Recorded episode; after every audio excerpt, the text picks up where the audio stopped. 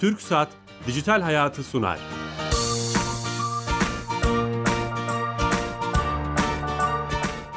Herkese merhaba, ben Bilal Eren. Her cuma TRT Radyo 1 mikrofonlarında teknoloji, internet ve sosyal medyanın hayatımızı etkilediğini konuştuğumuz Dijital Hayat programımıza hoş geldiniz.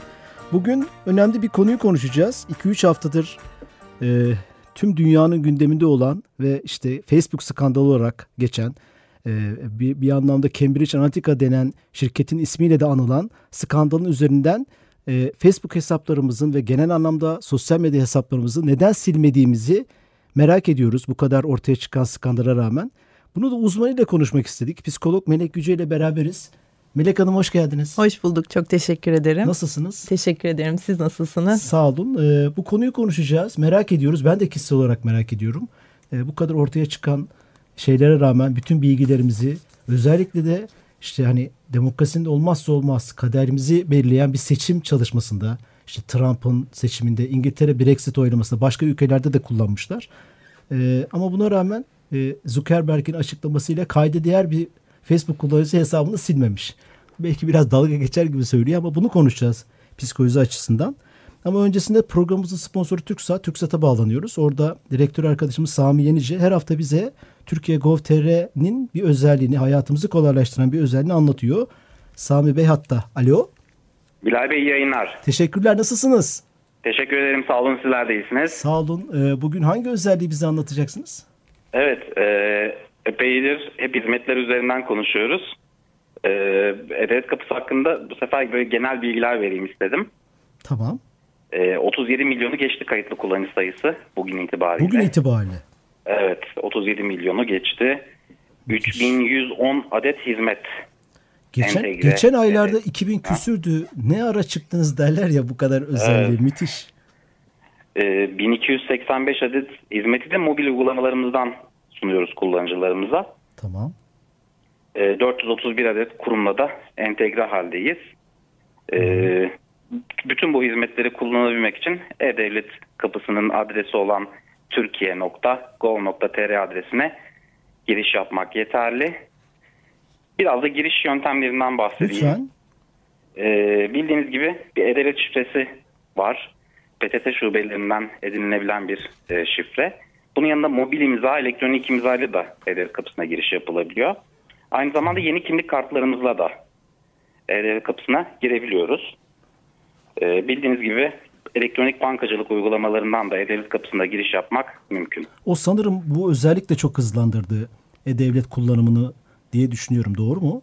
Evet. Yoğun bir şekilde elektronik bankacılık e, ekranlarından da Türkiye Gov.tr'ye giriş yapıldığını görüyoruz. Evet. Tüm kamu hizmetlerini dijitalleştirdiğiniz için teşekkür ediyoruz tekrar. Ben teşekkür ederim. İyi yayınlar. Kolay gelsin. Sağ olun. Evet Türkiye Gov.tr'ye e, yapan TürkSat'a da bağlandık ve bu haftaki özelliği dinlemiş olduk. Yeni açan dinleyicimiz için tekrar edeceğim.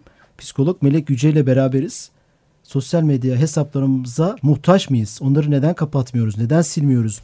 Bütün bu olanlara rağmen, ortaya çıkan gerçeklere rağmen bunu konuşacağız. Ee, neden silmiyoruz? Hat diye başlayalım.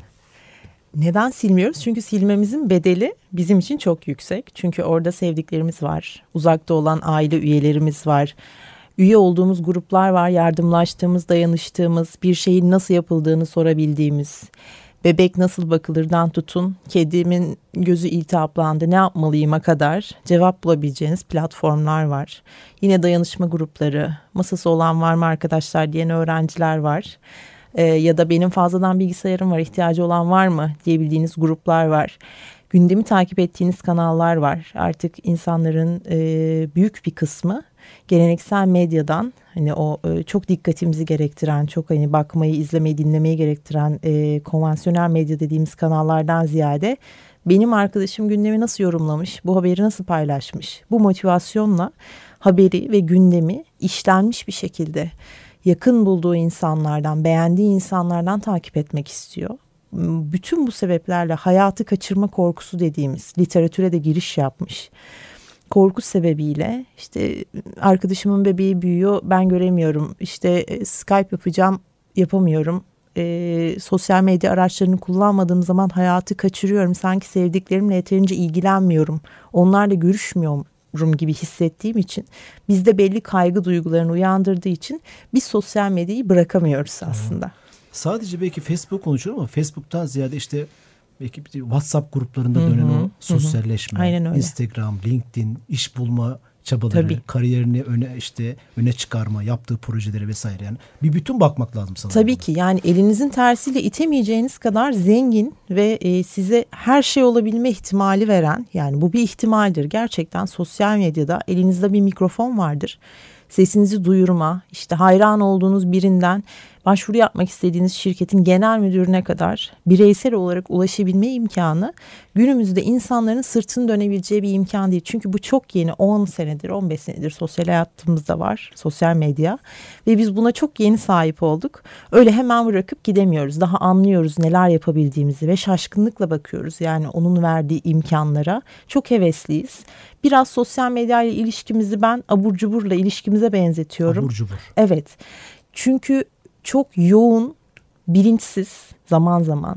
Zaman zaman e, tamamen keyfi. Böyle kullanımları da var. Yani her sosyal medya kullanımı yüzde yüz bilinçli olamayabiliyor. Bize keyif veriyor sosyal medyayı kullanmak. Beğeni almak, onay görmek insan için, insan doğasında çok önemli. Merak duygumuzu Tabii merak duygumuzu kaşıyan e, bizi e, işte bak burada bu var işte devamını izlemek istiyorsan buraya gel dediği zaman kendimizi alıkoyamadığımız bir ekosistemden bahsediyoruz. Yani Hemen dediğiniz gibi. şu soru geliyor. Bu şirketler sanki bunları bizim zaaflarımızın üzerine mi inşa etmişler yani? Kesinlikle öyle. Psikologlar, sosyologlar mı çalışıyor bu şirketlerde? E, yazılımcılar artık e, sadece kod yazmıyorlar. İnsan doğasının, e, insanın sosyal bir e, varlık olarak neyi, ne motivasyonla yaptığının son derece farkındalar. 10 yıllık bir e, araştırmalar bütününden bahsediyoruz. O işte size e, Facebook'tan gelen bildirimin renginden, o bildirimin sesine kadar, o titreşimin e, şiddetine kadar sizin beyninizde bugün halk arasında mutluluk hormonu olarak bilinen dopamin.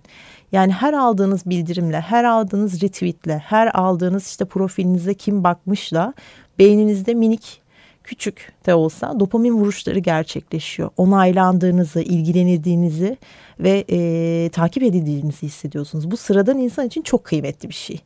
Ve e, sosyal medya bize 7-24 bunu alabilme Bu imkanı şirketler sürüyor. bunu mu var? Evet fark bunu etmiş? biliyorlar. Yani çünkü bu şirketler şimdi teknoloji devlerinden bahsediyoruz ve insan beyninin, insan davranışının çalışma prensipleri üzerine çok çok kaynak ayıran çünkü para kazandıkları yer sizin dikkatiniz. Sizin oraya bakmanız, sizin orada geçirdiğiniz süre. Adam bunu nasıl uzatabileceğini e, anlamadan önce yani çok büyük araştırmalar yapıyorlar. Dolayısıyla orada çalışan yazılımcıdan pazarlama müdürüne, ürün müdürüne kadar aslında biz az önce söylediğiniz gibi psik- psikolog, sosyolog, coder karış- karışımı bir e, zihniyetten bahsediyoruz. Zaaflarımızı biliyorlar ve e, biz de şu an zaaflarımızı onlara karşı nasıl açık etmeyeceğimizi henüz çözemediğimiz için biraz savunmasız durumdayız diyebiliriz. Yani o beğen özelliğini getiriyor Facebook veya diğerleri. Beğenme özelliği yok mesela. Yok. Onu bir de koyarken dediğiniz işte Tabii. Araştırmaları yaparak Tabii orada negatif bir şey hissetmenizi istemiyorlar. Yani onaylanıyorsanız onaylanıyorsunuz ama gidip de işte seni sevmiyorum ya da dediğine katılmıyorum demek için yorum yazmanız gerekiyor. Doğru.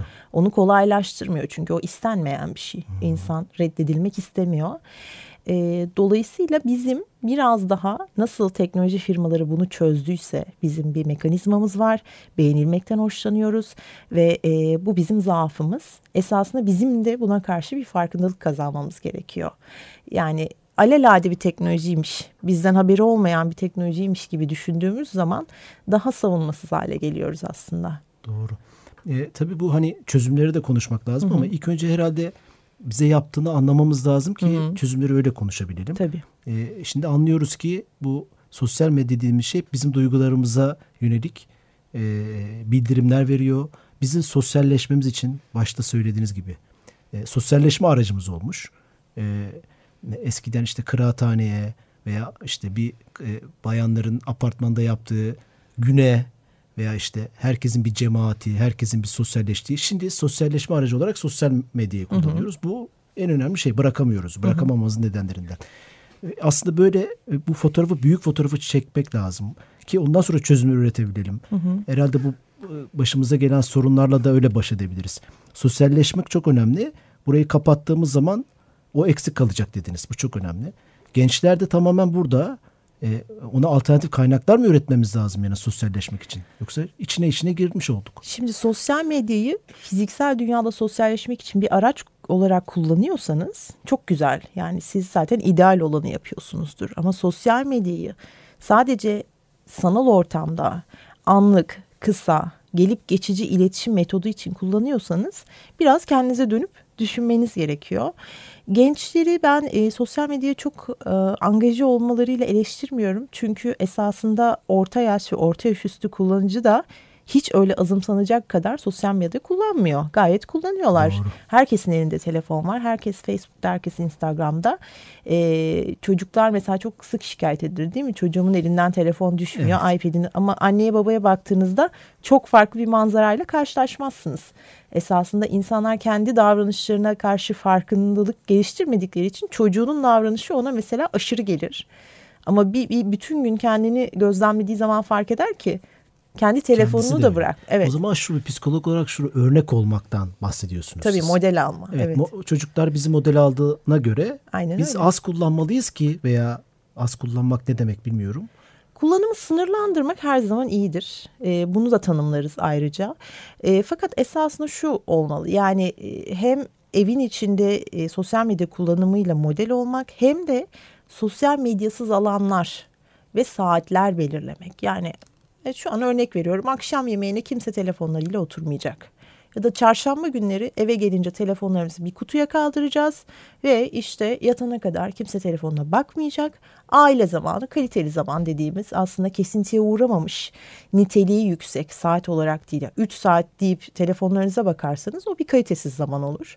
Niteliği yüksek bir saat olur, iki saat olur. Kimsenin telefonuna bakmadığı ve bizim e, o geleneksel sohbet, aile sohbeti dediğimiz ortamın oluşabildiği bir modelinizin sürdürülebilir olması Aynen. lazım ki çocuk e, sizinle birlikte bu düzene alışabilsin. Evet. Bu tabii söylenmesi çok kolay ama uygulaması kolay olmayan bir şey. Öyle görünüyor ama e, e, eğer bundan şikayet ediyorsak ilk önce kendimizden Küçük adımlarla. Küçük yani adımlarla. akşam yemeğine telefon getirmemek kimsenin hayatından çok çok acil ya da işte çözümsüz e, bir sıkıntı yaratacak bir şey değil. Dolayısıyla Doğru. onunla başlayabiliriz. Bir Doğru. akşam bir akşam yemeğine götürmeyi sonra deriz ki bundan sonra haftada üç gün akşam yemeğine telefon getirmiyoruz. Sonra hiçbir akşam yemeğine telefon getirmiyoruz. Adım adım. Adım adım gitmek. Evet bir çözüm var. yolda önermiş olduk. Geçen bir e, arkadaşım şöyle bir örnek verdi bu Facebook neden silmiyoruz veya sosyal medyadan neden çıkmıyoruz? Çok ilginç gelmişti bana. Sizinle paylaşayım ama birebir tutuyor mu bilmiyorum. Bir ev satın aldınız diyelim. Evin bütün odalarında kameralar var. 7-24 sizi kaydediyor ve o kameralara da birileri bakıyor. Bu evden çıkar mısınız? Çıkarım. Bana sordu. Çıkarım dedim. Ama işte Facebook, WhatsApp, Instagram birçok mecra bizim bütün bilgilerimizi, her adımımızı, her şeyimizi kaydediyor. Hatta haddine olmayan şeyleri de kaydettiğini öğreniyoruz. İşte Facebook'un telefon görüşmelerimizi kaydettiğini öğreniyoruz şimdi yeni yeni. Ne alaka diyoruz. Bu birebir Tutuyor mu bu örnek? Tutmuyor çünkü e, kameralarla izlendiğiniz bir evde size bir ödül yok. Sizin kazandığınız bir şey yok. İzlenmenin size bir getirisi yok.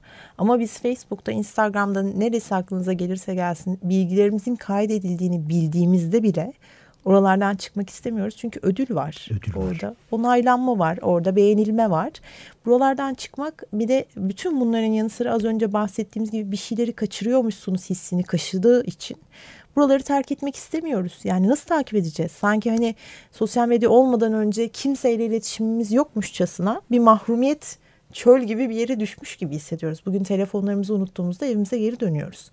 Ee, yani bu çok ciddi bir şey. Telefonumuz yanımızda olmadığında çıplak hissediyoruz. Böyle bir yerden çıkmak dolayısıyla kamera dolu bir evden çıkmaya göre çok benzemiyor. çok farklı. Bence benzemiyor. Bir de e, artı bu işten para kazanan, Tabii. sadece bütün kariyerini işte Instagram'a, WhatsApp'a veya Facebook'a bağlı olan şirketler, bireyler de var. Yani o şunu anlıyorum ben zararı var. Herkes biliyor veya büyük kitle biliyor Hı. ama faydası zararından fazla olduğunu mu düşünüyor? Öyle hissediyoruz. Bir de şimdi şöyle kamerayla izlenen bir evde e, çok farkındasınızdır kameraların siz. Yani gizli kamera da olsa eğer bu bilgi size verildiyse tedirgin olursunuz değil mi? Facebook'ta şöyle düşünüyoruz. Kim beni izlesin? Kim ne yapsın? Yani hani aslında bilgileriniz toplanmıyormuş ya da bize e, öyle manipüle... bir his mi? Öyle bir his var. Yani Ama... insanlar Aa. izlendiklerinin çok aktif olarak bilincinde olarak oralarda değiller. 5 dakika bilincinde olursunuz 6. dakika o oyalanma esnasında izlendiğinizi düşünmezsiniz bile. Yani kim beni ne yapsın, kim benim özel hayatımla ilgilensin. Yani insanlar bütün oradaki davranışlarının kendilerine reklam, yönlendirici içerik ya da manipülasyon aracı olarak döndüğünün çok da farkında değil esasında. Peki bunun e, önemsiz hani benim bilgilerimden ne olacak diyen kişilere evet senin tam da senin bilgilerin çok önemli olduğunu anlatırsak bu gerçekleri görürse insanlar ben bildiklerine inanmıyorum. Hani bu işte Facebook'un Amerika seçimlerinde yaptığı hı Trump seçimlerinde o şirketle beraber Cambridge Analytica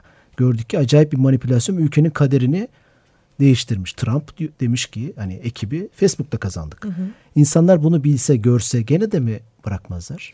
Bence yine de zorlanırlar. Çünkü az önce söylediğiniz hani bizim çok temel ihtiyacımız olan ve çok keyif aldığımız. Düşünsenize A partisine oy verecekken evet. e, manipüle ederek, gerçekleri gizlenerek e, sizin B partisine oy verdiniz. Ülkenin kaderi, kendi kaderiniz değişmiş olacak bir anlamda. Buna Aynen. rağmen e, mi çıkmazlar? Buna rağmen çok radikal çünkü, bir soru belki çünkü ama. şöyle yani biz e, şu an e, en büyük sorunlarımızdan biri telefonlarımızı elimize almadan zaman geçirebilmek. Ona bakmadan yani birçoğumuz otomatik olarak artık telefonları elimize alıyoruz ve e, hiçbir şey düşünmeden artık o kadar otomatikleşmiş ki o süreç işte az önce bahsettiğimiz o bütün insan psikolojisini bilmenin getirdiği bir profesyonellikten bahsediyoruz. Biz bunları o kadar otomatik yapıyoruz ki sizin o politik bilinç bahsettiğiniz bilgiye sahip olduğumuzda bile beynimizin şu telefona uzanırken e, gittiği kısa yol yani e, artık kontrol edilemez bir hal alıyor. Yani çünkü e, bütün bu beğenilerin, paylaşımların, iletişimin bizi telefonlarımızla bir bütünmüşüz ya da telefonlarımız bizi bir, o doğal bir uzantımızmış gibi bir hale getirdiğinden e, biz aslında çok da o politik kısmını konuşsak da yarım saat sonra çok farkında olmadan telefonuna uzanabildiğini insanların kolaylıkla görebileceğiz. Önce bu otomatikleşmeyi kırmamız gerekiyor ki sonra sizin dediğiniz o politik bilinç ya ben manipüle mi ediliyorum?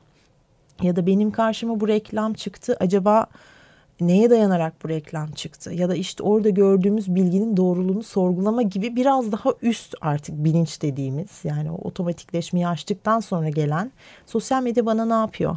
Benim zihnime ne yapıyor? Bedenime ne yapıyor? İnsanlarla geçirdiğim saatlere ne yapıyor? sorularını bu otomatikleşmeyi kırdıktan sonra sorabiliyoruz. Nasıl kıracağız onu? Nasıl kıracağız? Tarihi bir soru. Şöyle kıracağız. Öncelikle ben e, herkese şunu öneriyorum. 10 yıldır bizim hayatımızda sosyal medya ve birçoğumuz çok büyük üzücü bir olay ya da çok büyük bir infiale tanık olmadığı sürece sosyal medyaya mola vermiyor. Bir kere sosyal medyaya mola vermeyi bir deneyelim. Bu kimi için 3 saat olur, kimi için bir gün olur, kimi için bir hafta olur.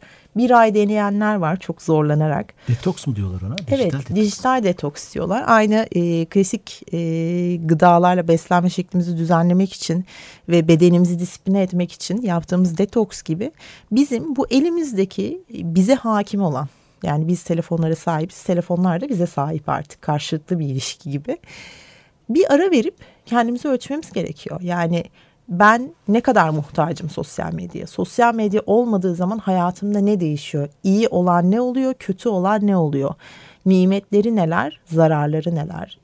Bir saat telefonunuza erişemeyeceğiniz bir yere koyun, kitleyin, anahtarını tanıdığınız birine verin ya da güvenliğiniz birine emanet edin telefonunuzu ya da bir gün ya da bir hafta. Buna baktığınız zaman o kadar fark ediyorsunuz ki elinizin boşluğa uzandığını. Ben denedim çünkü. Yani benim telefonumu hep masada koyduğum bir köşe vardır. Dijital detoks yaparken başka bir şeyle ilgilenirken, başka bir şey okurken elim istemsiz bir şekilde masanın o köşesine uzandı. Ve dedim ki yani bu çok anormal bir şey aslında. Yani çok alelade geliyor bize ama bütün o otomatikleşmeyi kırdıktan sonra şimdi yine e, sosyal medyanın çaresi olarak yine bir sosyal medya aracı önermiş olacağız ama bu işler böyle zehir panzehir gibi. Kaç saat harcadığınızı ölçen uygulamalar var. Ben hiç isim vermiyorum. Çok kolaylıkla ulaşabilirsiniz. Yani sizin günde sosyal medyaya bakarak ne kadar saat geçirdiğinizi ortaya kalan uygulamaları kullandıktan Apple'ın sonra... içinde var galiba o gösteriyor e, O var. E, bir de bağımsız daha böyle detaylı, ha, detaylı analiz eden var. Şimdi şöyle hiçbir zaman insanlar o kadar vakit geçirdiklerine ihtimal vermiyorlar.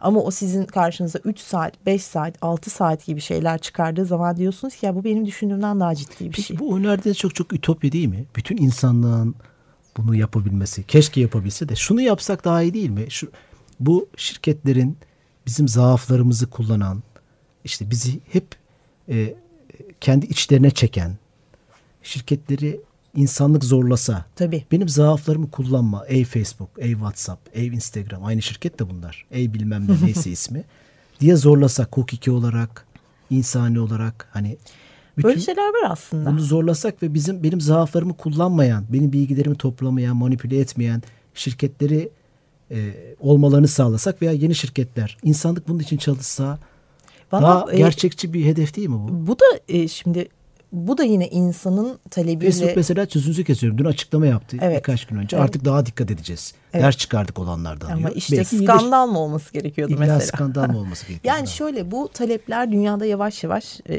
bahsettiğiniz şekilde mesela Apple'ın hissedarları yakın zamanda a, artık cihazlarınızı özellikle gençlerin ve çocukların zihinsel e, ve duygusal eğilimlerini is- suistimal edecek Suistimal şekilde evet tasarlamayalım.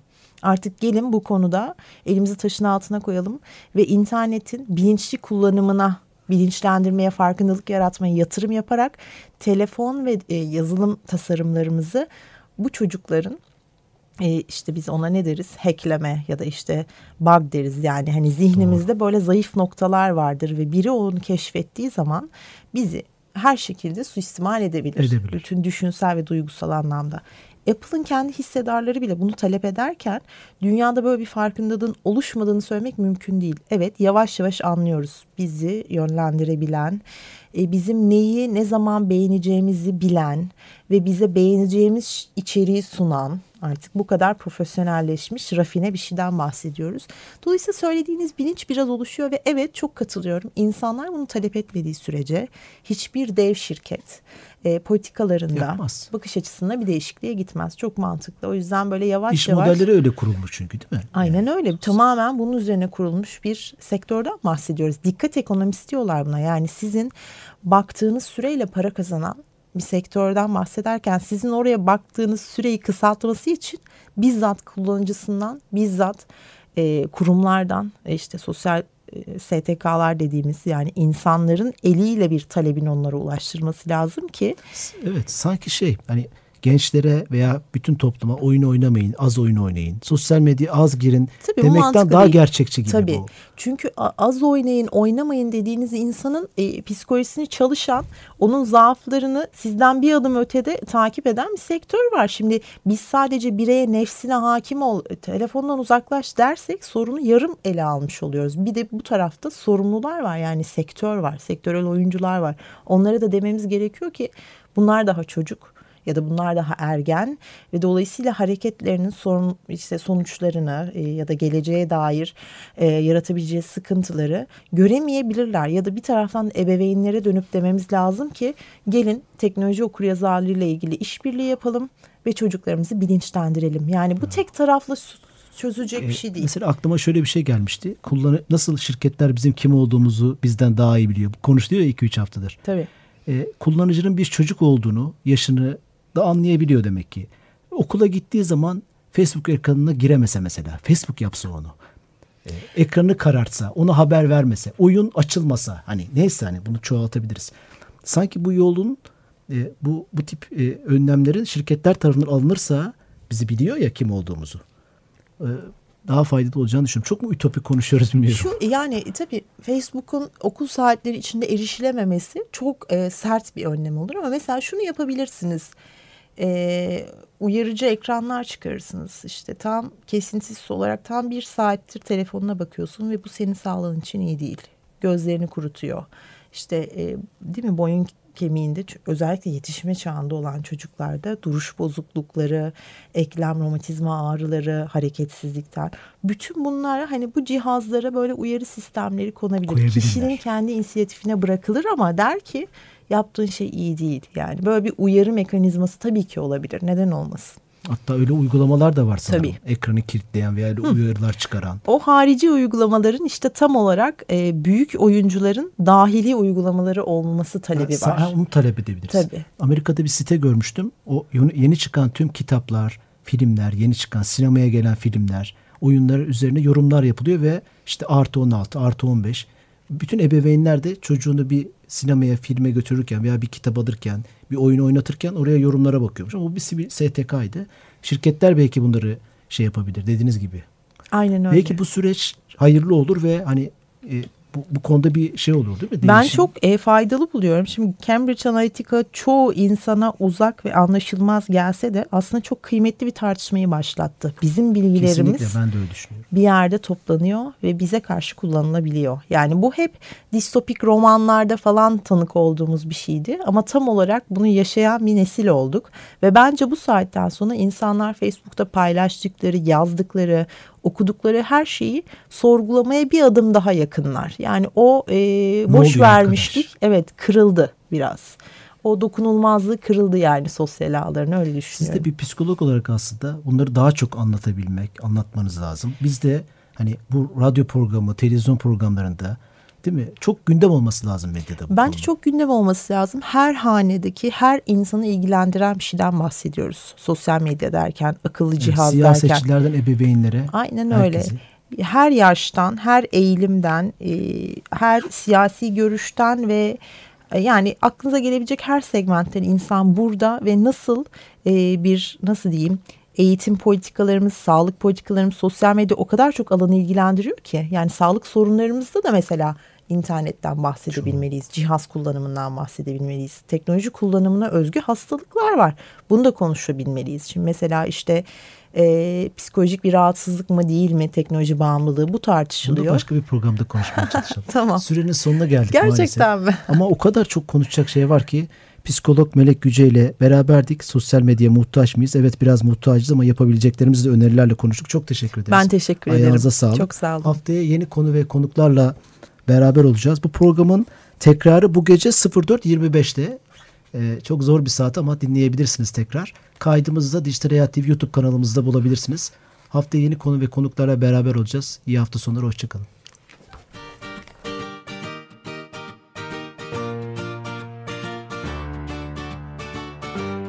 Türk Saat Dijital Hayatı sondu.